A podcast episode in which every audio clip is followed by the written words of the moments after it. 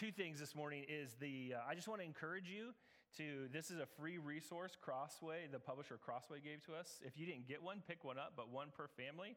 And I would just encourage you to take Holy this is Holy Week, right? From Palm Sunday today where Jesus entered into Jerusalem uh, to the day he was crucified and then rose from the again from the dead on Easter Sunday.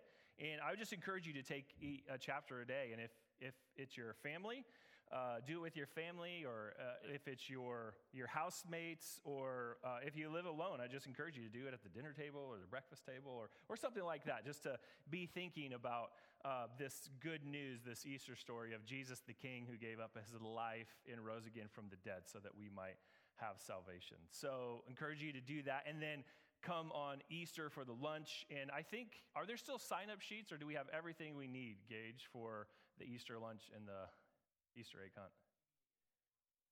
Okay.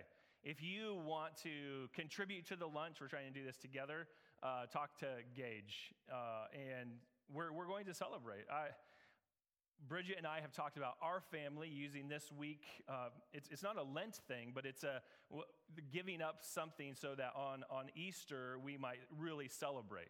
Uh, so we're talking about giving up the, like our devices, the TV and, and, and media for a week so that we can really party on Easter. Uh, so I just want to encourage you to think about that. What would, what would uh, it look like for you to really focus in? I'm not saying you have to do that, it's not required by the Bible, but I just want to encourage you to think about this celebration in, the, in our calendar as a church. So please come to that lunch and, and uh, let's celebrate the resurrection of Christ as we do every Sunday. So he really is risen. He is risen. He's risen indeed. That's good. He is risen indeed. Uh, I've gotten several questions, and you know, recently about what the what's the vision of our church? Like, what's the what what, what do we see happening uh, going forward in our church as we've come back from COVID and we're coming back together? And and, and what what do we see in terms of ministry and getting back out at it? Um, that's a good question. Uh, I appreciate the question. Uh, sometimes I have a hard time answering it because I, I think the vision of our church is the vision of every gospel, or it should be the vision of every gospel preaching church. Uh, and I, I, know sometimes I don't know everything behind the question, but sometimes we, we kind of think the vision of our church should reflect a business model. And uh, there's nothing wrong with business models of vision, but that's not quite the same thing uh, as a vision the church has. And so I'm just thankful, like right in the in the midst of all these questions, we have Colossians 1. Colossians 1, 24 through 29. I'd encourage you, if you have a Bible, to turn there. Um, we'll have it up on the screen at times here. Uh, but Paul is setting like what the philosophy of ministry is for every gospel preaching church. So if I could say to you, like, what's, if you asked me what's the vision of our church, I could just say Colossians 1 24 through 29.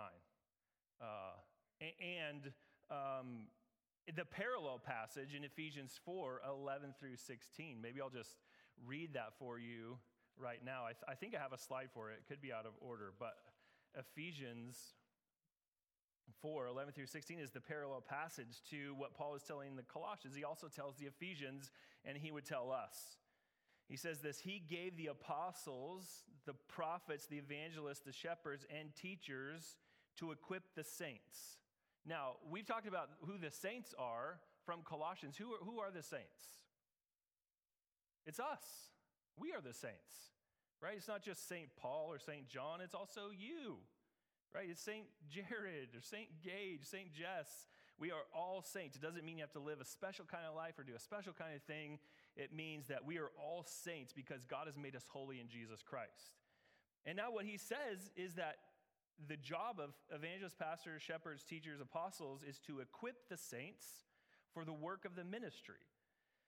So it's not just pastors who do the ministry, it's everyone in the congregation. Every member's a minister in some way, and we all have our different gifts. Uh, and he says that we're to equip one another for the work of the ministry until we all attain to the unity of faith and of the knowledge of the Son of God to mature manhood, to the measure of the stature of the fullness of Christ, so that we may no longer be children, tossed to and fro by the waves and carried about by every wind of doctrine, by human cunning, by craftiness and deceitful schemes. Rather, speaking the truth in love, we're going to grow up in every way into Him who is the head, into Christ, from whom the whole body joined and held together by every joint with which it is equipped, when each part is working properly, making the body grow so that it builds itself up in love. A couple things I notice about that. One, Paul writes really long sentences. And second is that what a joy it is. Like, we're all invited to this together. We get to do ministry together. And this is one of those times that we uh, are equipping one another to do that. And I, I think so, just thinking about Colossians 1 24 through 2 5, we're just going to take it in three headings the goal of the ministry, the method of ministry, and the fuel of ministry. The goal, the method, the fuel. Um, and so, as Becca read for us, starting in, in verse 24, uh, as we go on to 25, he, Paul starts to tell the church in Colossians and us indirectly what our method uh, or what our minist- goal of our ministry should be. And that is, chapter 1, verse 25, to make God's word fully known. He says, the church, he, I'll, I'll summarize, he became a minister of the church According to the stewardship of God, it's not something he took up himself. God did this. It was given to him so that, or to make the word of God fully known. The goal of Paul's ministry and a church's ministry is to make the word, God's word, fully known and to make God's people fully mature. Verse 128. So let's just start with making God's word fully known. Why does it need to be known? Right? Why does it need to be known? Um, well, you, you can see in verse 26, in verse 27, in chapter 2, verse 2, that it, there was a mystery here. It was, it was sort of clouded over, you know. Um, th- there was, a, there was a, a mystery. It was, it was hidden, Paul says quite plainly. The word of God was hidden to people, but now it's revealed and it needs to be broadcasted. So, false teachers had come into the church and had, had told uh, the Colossian Christians that they, they needed to do uh, something more, have something more, and do something better than Jesus. And, and Paul is saying, no, that's the wrong kind of mystery. So, false teachers have a different definition, and sometimes so do we. So, when we think of, of mystery, you know, it's repeated these three times in 26, 27, and chapter 2, verse 2. What does that mean? It was this mysterious religion that Paul's talking about. You know, um, we think that it's sort of beyond understanding, an enigma, you know, unless you're special, you know, unless you're driving the mystery machine, right? You're Scooby and, and, and Shaggy and the rest of the crew. Or, or more like you're Sherlock, right? Sherlock can unlock the mysteries because the way his brain works, right? Uh, that's the sort of thing we think about with mystery, but biblical mystery actually means it was previously hidden but now is revealed. It doesn't take a special person to do that. It doesn't take a special you and me to do that. It takes understanding who Christ is. Christ is the key that unlocks the mystery. So, have you ever read the Old Testament and you're like, what does that mean? I have no clue what that means. Christ tells us in, in Luke chapter 24 that it's actually all about Him. And it's our job to figure out what that means. Christ unlocks the mystery of, of Jesus hidden in the Old Testament.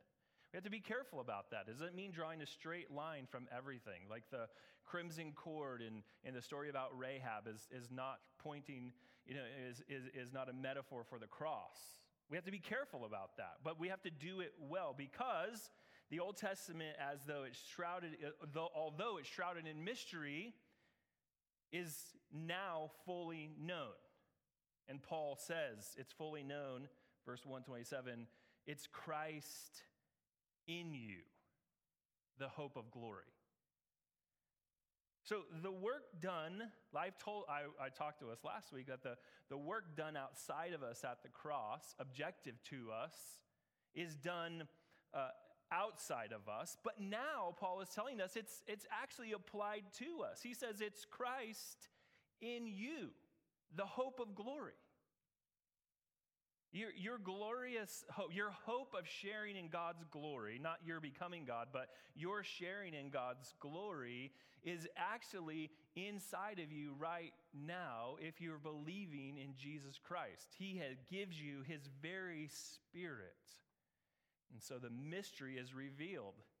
Gentiles are brought in. How? I thought they had to be circumcised. I thought they had to be Jewish. No, they have to have the Spirit of God in them, which comes to them by faith and repentance. And now the mystery is fully known. It's, it's we, our job is to make God's word fully known. That doesn't mean we know everything. We are in the process. So it's okay to have questions. It's appropriate. You should have questions. You should bring your questions to the text and to other mature Christians that can help you answer those. But the answers are all found in Christ. So we're always being reformed according to God's word. So the mystery, God's word is fully known by showing that the mystery is unveiled. It's, it's unlocked in Christ. But the mystery, in the mystery is also explained Christ in you, the hope of glory. Your hope is not fully in this life right now, friend. Your hope is not fully that everything in this life will work out for you the job you want, the spouse you want, the house you want, the grade you want. Your hope is in the future that God has secured for you in Christ and his down payment and his very spirit living in you. So, the goal of ministry is to make God's word fully known. And it's in all its richness and beauty that it's unveiled, has unveiled the mystery. So he says, How great among the nations, the Gentiles or the nations, are the riches of the glory of this mystery, which is Christ in you. Him we make fully known. So we make him fully known so that we might present each other fully mature. Fully mature, verse 21, 28. Fully mature um, in Christ. So, what does that look like? Where does that maturity begin? So we're, we're going to talk about that, okay, quickly as we work through this. Um, where does the maturity begin? And then we'll talk about what it looks like, okay? The maturity actually begins in us, in you, inside of us, and then works outward. The, the maturity um, of uh, a Christian, what does it look like? Well, it starts inside. It starts actually in the head, working to the heart and out through the hands. One, one pastor has called this gospel doctrine producing gospel culture. In our church, we talk about gospel fluency, right? That, that inward, that as we begin to speak the language of the gospel or apply the gospel to every area of life. Like, how does the Bible apply here in this area of life. That's spiritual maturity. You start to answer those questions. You, you become fluent in the language of the gospel. Older, older Christians said you preach the gospel to yourself. That begins to work outward and create a gospel culture. Gospel doctrine produces gospel culture. So, what does that maturity look like then? Well, he says for us, beginning in 127, he says, To them, God chose to make known how great among the Gentiles are the riches of the glory of this mystery, which is Christ in you, the hope of glory. It's to know Christ, to know Christ as the richness of the glory you long for. It, and it, it happens as you get it into your head. So, what we want to encourage, what I want to encourage you is to open the book and see what he says about himself. Not what I say about him, not what others say about him, eh, what the book says about him. And then, and then as we have that knowledge, we are, we are, we are un, unlocking the mystery because it is Christ. So it's to know Christ. But it's also, as it works in our head, and, and we, we do all that we can uh, to get that into us, it then, then works into our heart, right? We start to have gospel fluency. And so to re, it, it also means not only to know Christ, but to receive warning and teaching of the scripture as it works into our hearts. Verse 120, uh, chapter 1, verse 28. Him we proclaim, warning everyone and teaching everyone with all wisdom that we might present everyone mature. Gospel fluency doesn't stop in the head. We don't want to just have head knowledge. We want it to work into our heart so that it's malleable and it's soft. And, and as the Spirit moves within us, we are acting out from the heart the knowledge of the riches of the glory of the mystery. So it's to know, and then it's to receive warning and teaching, head, heart. And then it works out into our hands, right? As we take the warnings and teachings seriously, we take courage. Chapter 2, verse 2. You want to know what it looks like to be a mature Christian, know Christ, receive the warnings and, uh, teaching, and then to take courage. So he says, I haven't seen you face to face, but I'm telling you all these things. I've labored and toiled for you for this reason, that your hearts may be encouraged, that you might take courage to believe and act. To believe it and act on it. Now, I, I don't know what that looks like for you in your life. Uh, maybe it is applying the scripture in some way that's going to be hard. It's going to maybe break up a relationship, or, uh, or maybe it's uh, I'm telling the good news in such a way that this person might be offended. Uh, or, or, or, maybe it's I have to give up something I really love, and that's going to take courage. It's, it's working out into our hands. To take courage to help and love other people, to believe and act. And then in 2 2, it also says, chapter 2, verse 2, it also says to be unified. What does it look like to be mature? Take courage and then be unified in the gospel, be unified in truth and love. So I think, you know, try to think of examples of this in the life of the church since I've been here. What have, what have been some examples that we have seen in the life of our church of being unified in both truth and love? I, I think that over the course of COVID, our church could have broken up in really ugly ways over different responses or uh, different ways that we have handled the, the government's asks of us. But our, our church has loved one another and has been unified. And, and even though we've disagreed about certain things, that God has unified us in our love, that's sign of Christian maturity. I just think of this last Wednesday night as we talked about uh, gender and, and women's roles in the church as far as I can tell, our church is unified. We may disagree and, and, uh, and um, disagree severely about what we believe and how we apply it. But as best I can tell, our, our church has been unified in both truth and love. And where there's gray areas, we, we must give each other grace, believe the best, love one another. Do you want to know what it means to be a mature Christian? Be unified in love and in truth.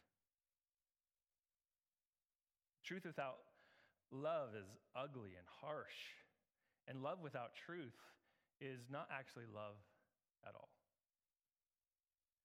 Be mature. Know, receive, take courage, be unified. And he says this very strange thing to reach the full assurance in verses 2 and 3. To reach full assurance of understanding and the knowledge of God's mystery, which is Christ in whom are hidden all the treasures of wisdom and knowledge.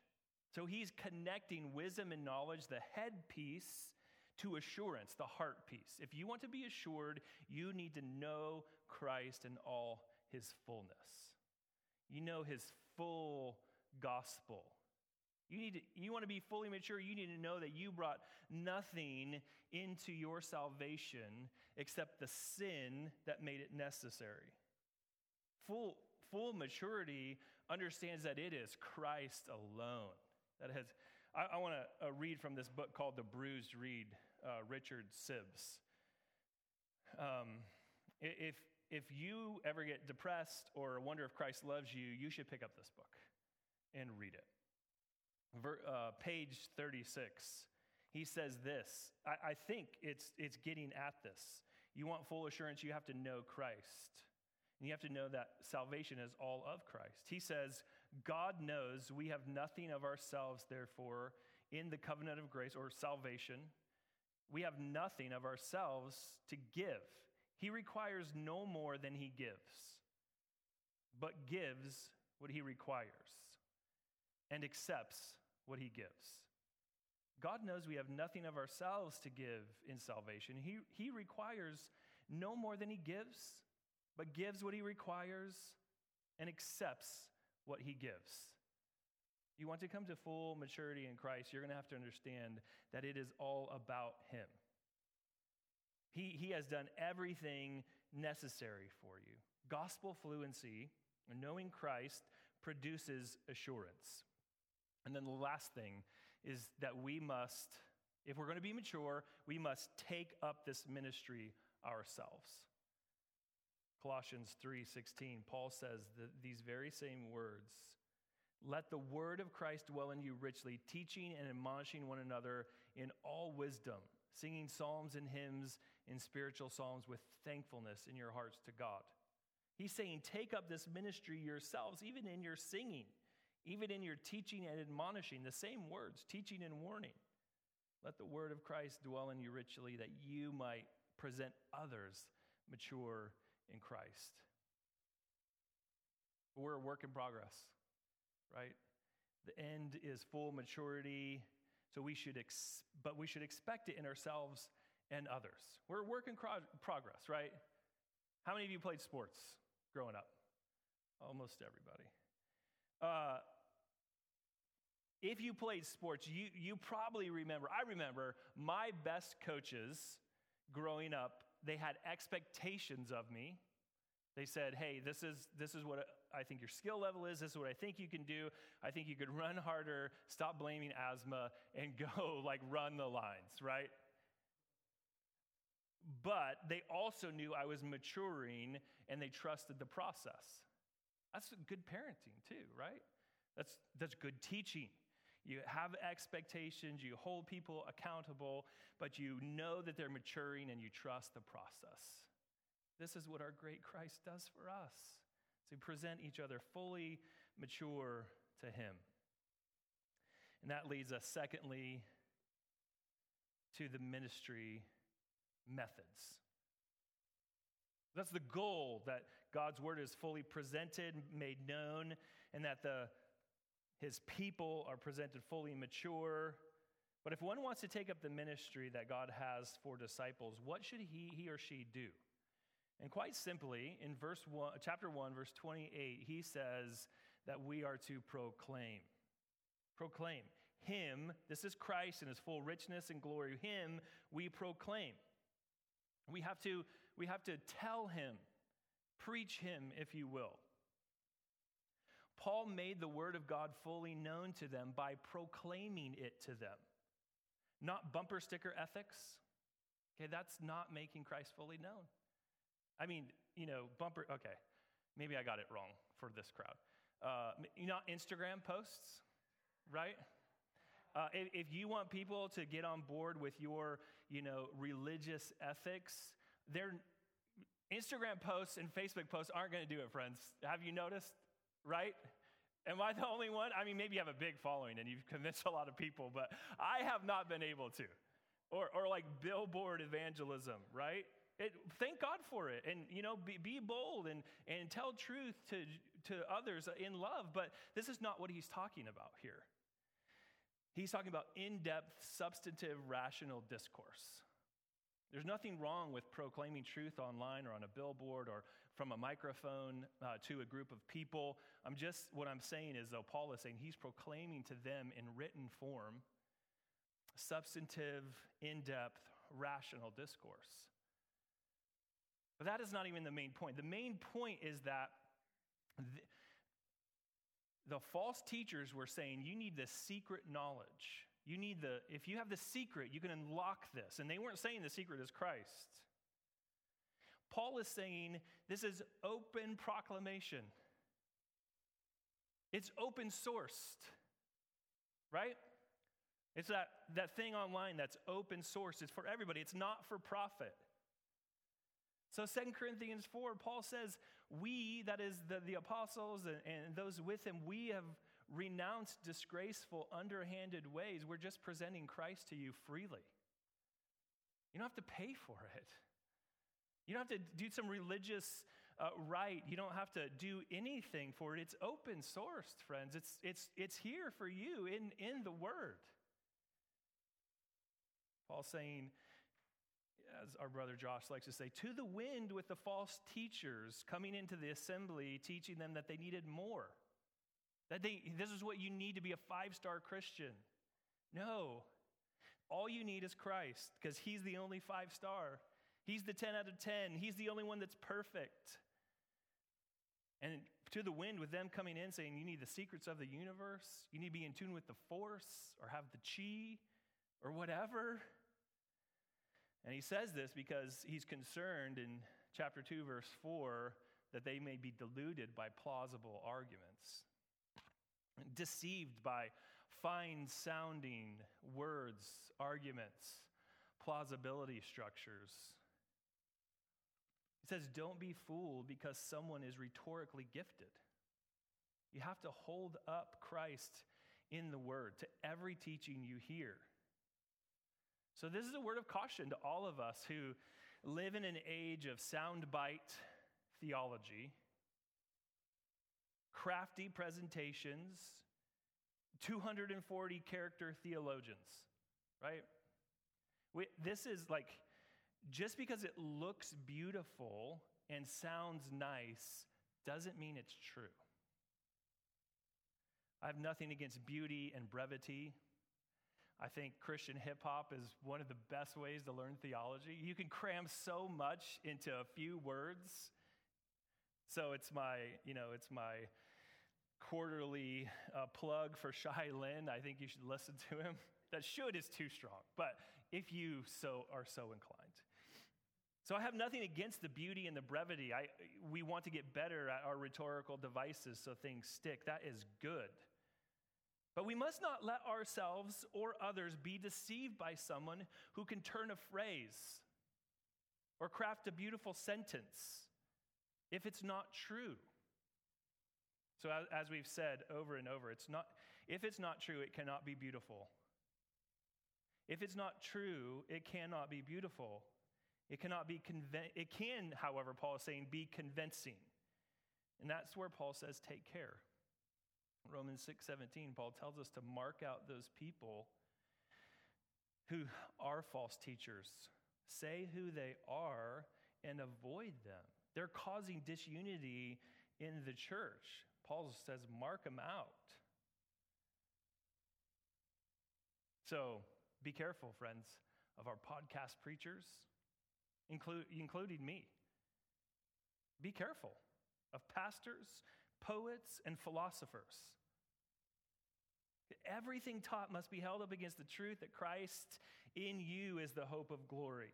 In him is hidden all the treasures of wisdom and knowledge. I don't have the secret, neither does the podcast preacher, friends. It's open sourced, it's all open to you. So be like the Bereans and hold open the word and say, Is it true? And if it's true and good and beautiful, follow it. Be mature. And it's the last thing I want to notice in verse 128 is that it's for everyone. It's open source, it's for everyone. He repeats the word everyone three times. Him we proclaim, warning everyone, teaching everyone with all wisdom that we may present everyone mature in Christ. Now, he's specifically talking about God's people, but there's no like special, there, there's no special parts of God's people. You know, it's not like I'm, I'm the only one that can be mature because I get paid to study the scriptures. That's not what he's saying. It's, it's for everyone, it's open to all.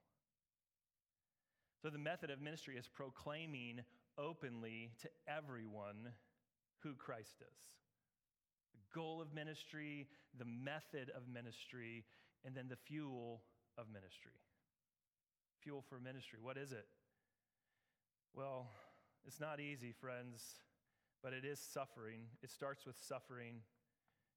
It is power and it's joy. The fuel of ministry is suffering, power, and joy. Now let's just spend a little bit of time in verse 24 Now I rejoice in my suffering for your sake, and in my flesh I am filling up what is lacking in Christ's afflictions for the sake of his body, that is the church.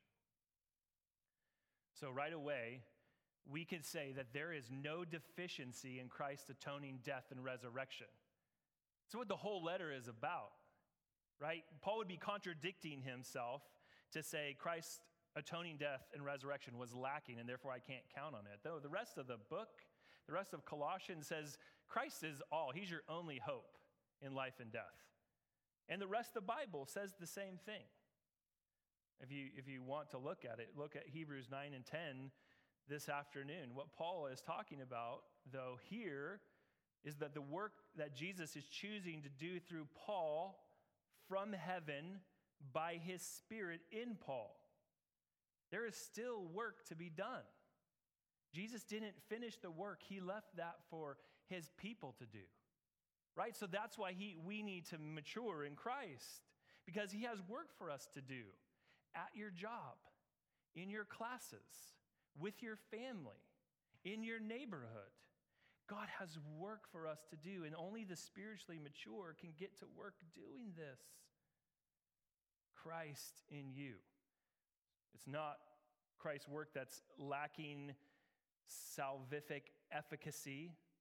It's, it's a, it is effective for you, his death and resurrection.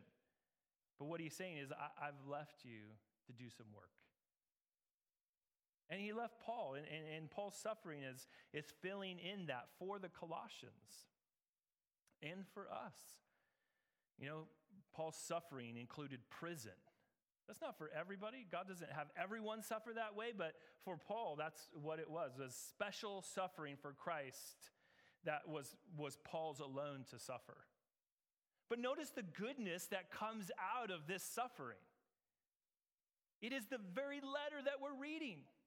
The prison epistles, Galatians, Ephesians, Philippians, Colossians, they come out of Paul's suffering and some of the, the richest texts in the Bible as well. They come out of Paul's imprisonment and, and suffering. It's been preserved for nearly 2,000 years. While he's in prison, a particular kind of suffering that we may or may not participate in, God is doing something good. This is the fuel for ministry. So, your particular suffering right now, I don't know what it is, but God does. And if He can use prison that was meant to silence Paul, but in fact, it did the opposite. It, the gospel just exploded and went out everywhere, including to these Colossians, including to you and me. If he can use suffering like that to do gospel ministry, he can use yours. So, how did this happen? Paul went from putting people into prison because he hated Jesus to being imprisoned because he loved Jesus. How does that happen? How does that happen? How does he have so much joy in prison as he toils and struggles, suffering? The only way to understand it is because in Acts chapter 9, Jesus met with Paul on the road to Damascus and said, You are persecuting me. He's like, Who are you? I'm Jesus. This is how serious Paul take uh, Jesus takes his relationship with his church when his church is persecuted, he says he's being persecuted. Paul got blinded and then Jesus opened his eyes, the scales fell off, his heart was free. He rose, went forth and followed Jesus right into suffering. Right into suffering. And he says this in chapter 2 verse 1, for this I toil struggling the word struggling is agonizomai. I am agonizing for you in this. So, brothers and sisters, part of mature Christianhood, part of the philosophy of ministry of this church is God is calling us to work hard, suffering in the ministry. I don't mean only paid ministry, I mean the ministry He's called us all to, as servants of Christ. So, as one pa- I heard one pastor say recently, go to bed tired. You know, there, there could be a million reasons you don't sleep. Maybe you drink too much coffee, or maybe this is a hard season of life, or maybe you're worried and anxious. But don't let that reason be because you haven't worked hard in the ministry God has given you. Lay it all out there. Work as hard as you can with the energy God has given you. So, whether we need to work harder because we're lazy or we need to rest harder because we're overworking, we can turn to Jesus with a this, the spirit of power that He has put in us, and we can repent.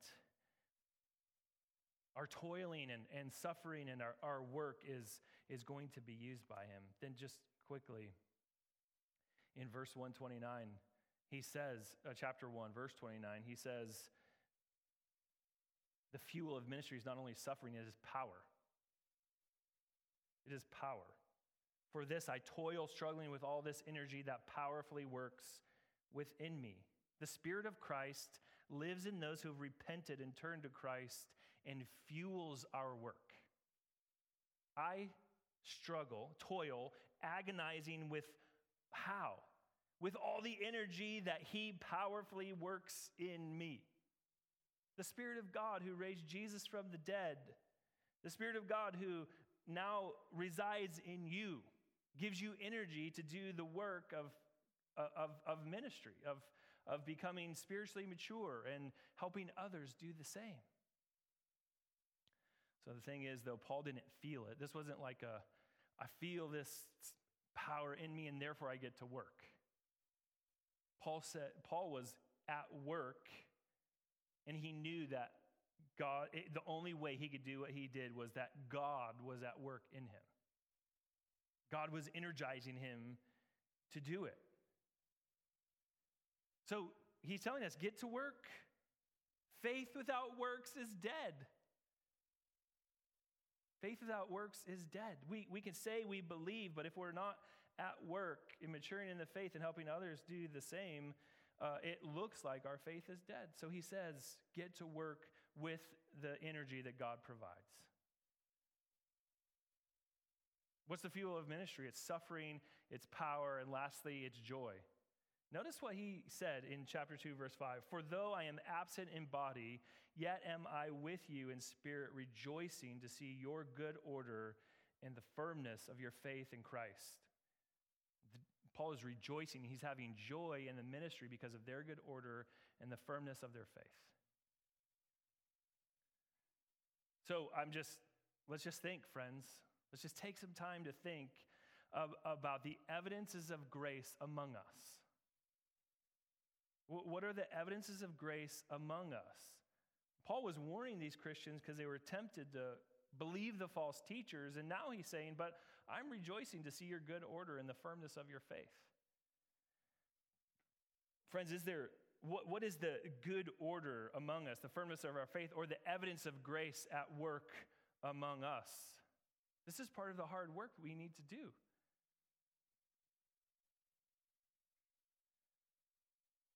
have you noticed people in this church? Have you noticed their good order and the firmness of their faith? If you haven't, you should pay attention to it. I should pay attention. We should pay attention to it. There are people that give up their lives to teach our kids. Very busy people by the way. every Sunday morning, and they do it with joy so that our kids could have good order. I just I watched them go to the bathroom right now, and I watched there was, I mean, just there was good order right there. But except for my son. just kidding. No, I so there is there's teaching happening. There's love happening. There's there's uh, informal like book clubs uh, going on. There's there's times of prayer together. And as as we think about ourselves starting a prayer time here uh, after easter on sunday mornings eh, before church service uh, how how will we will be able to see more of that good order the firmness of our faith as we talk about ministries and, and what God is doing in terms of evangelism. God is at work among us on, on the campus and in your lives and in your families as I, as I look out. So, God has gifted His church not just with pastors and teachers, but with saints, saints to do the work of the ministry, building up the body of Christ. Every member is a minister. You want to know what the vision for the church is? Every member a minister. So that we all grow up into maturity. The goal is to make God's word fully known to each other and to the world so that we might present each other fully mature to Christ. God's ordained method for us is proclaiming Christ, gospel fluency, preaching Christ to ourselves and to others. And the fuel of this kind of ministry is Christ like suffering, power of the indwelling spirit, and the joy of the fruit he produces. Gospel doctrine, brothers and sisters, produces gospel culture. That, that's the end goal. Our, our being immersed in the gospel, it will produce a culture uh, among us that is hospitable, that believes the best, that is not suspicious but hopes all things, believes all things. That is outward, that is also going out to others with the hope of the gospel, with the, with the good of, uh, of providing for needs, in the joy of the fruit he produces. So, you want to know what the vision of our church is? That's it. That's how we get there.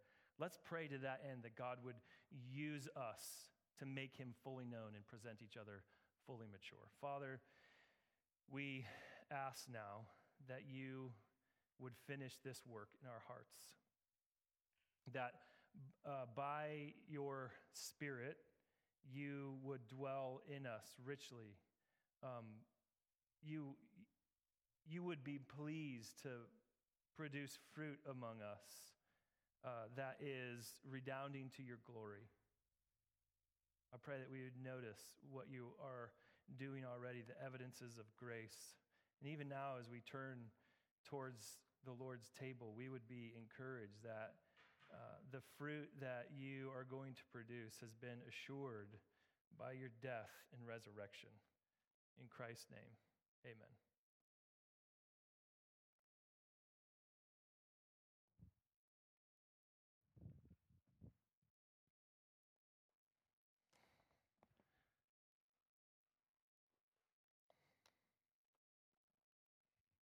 Thanks, Doug. Um, the way you ended there, just I remember a convicting conversation that we had. That, and we're gonna we're about to confess, so I'm gonna confess something to you guys.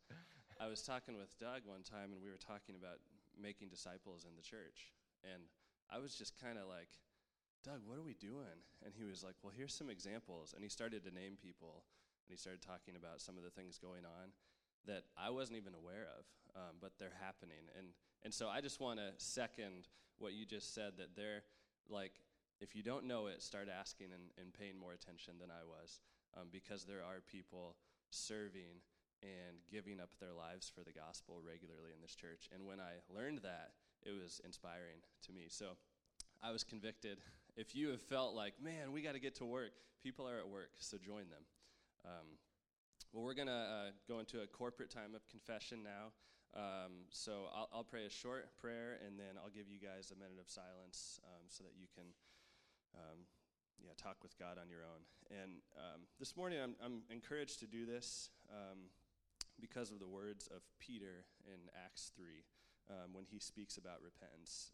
he's speaking to a crowd and he says, Repent therefore and turn back, that your sins may be blotted out and that times of refreshing may come from the presence of the Lord. So pray that this is a refreshing time for us.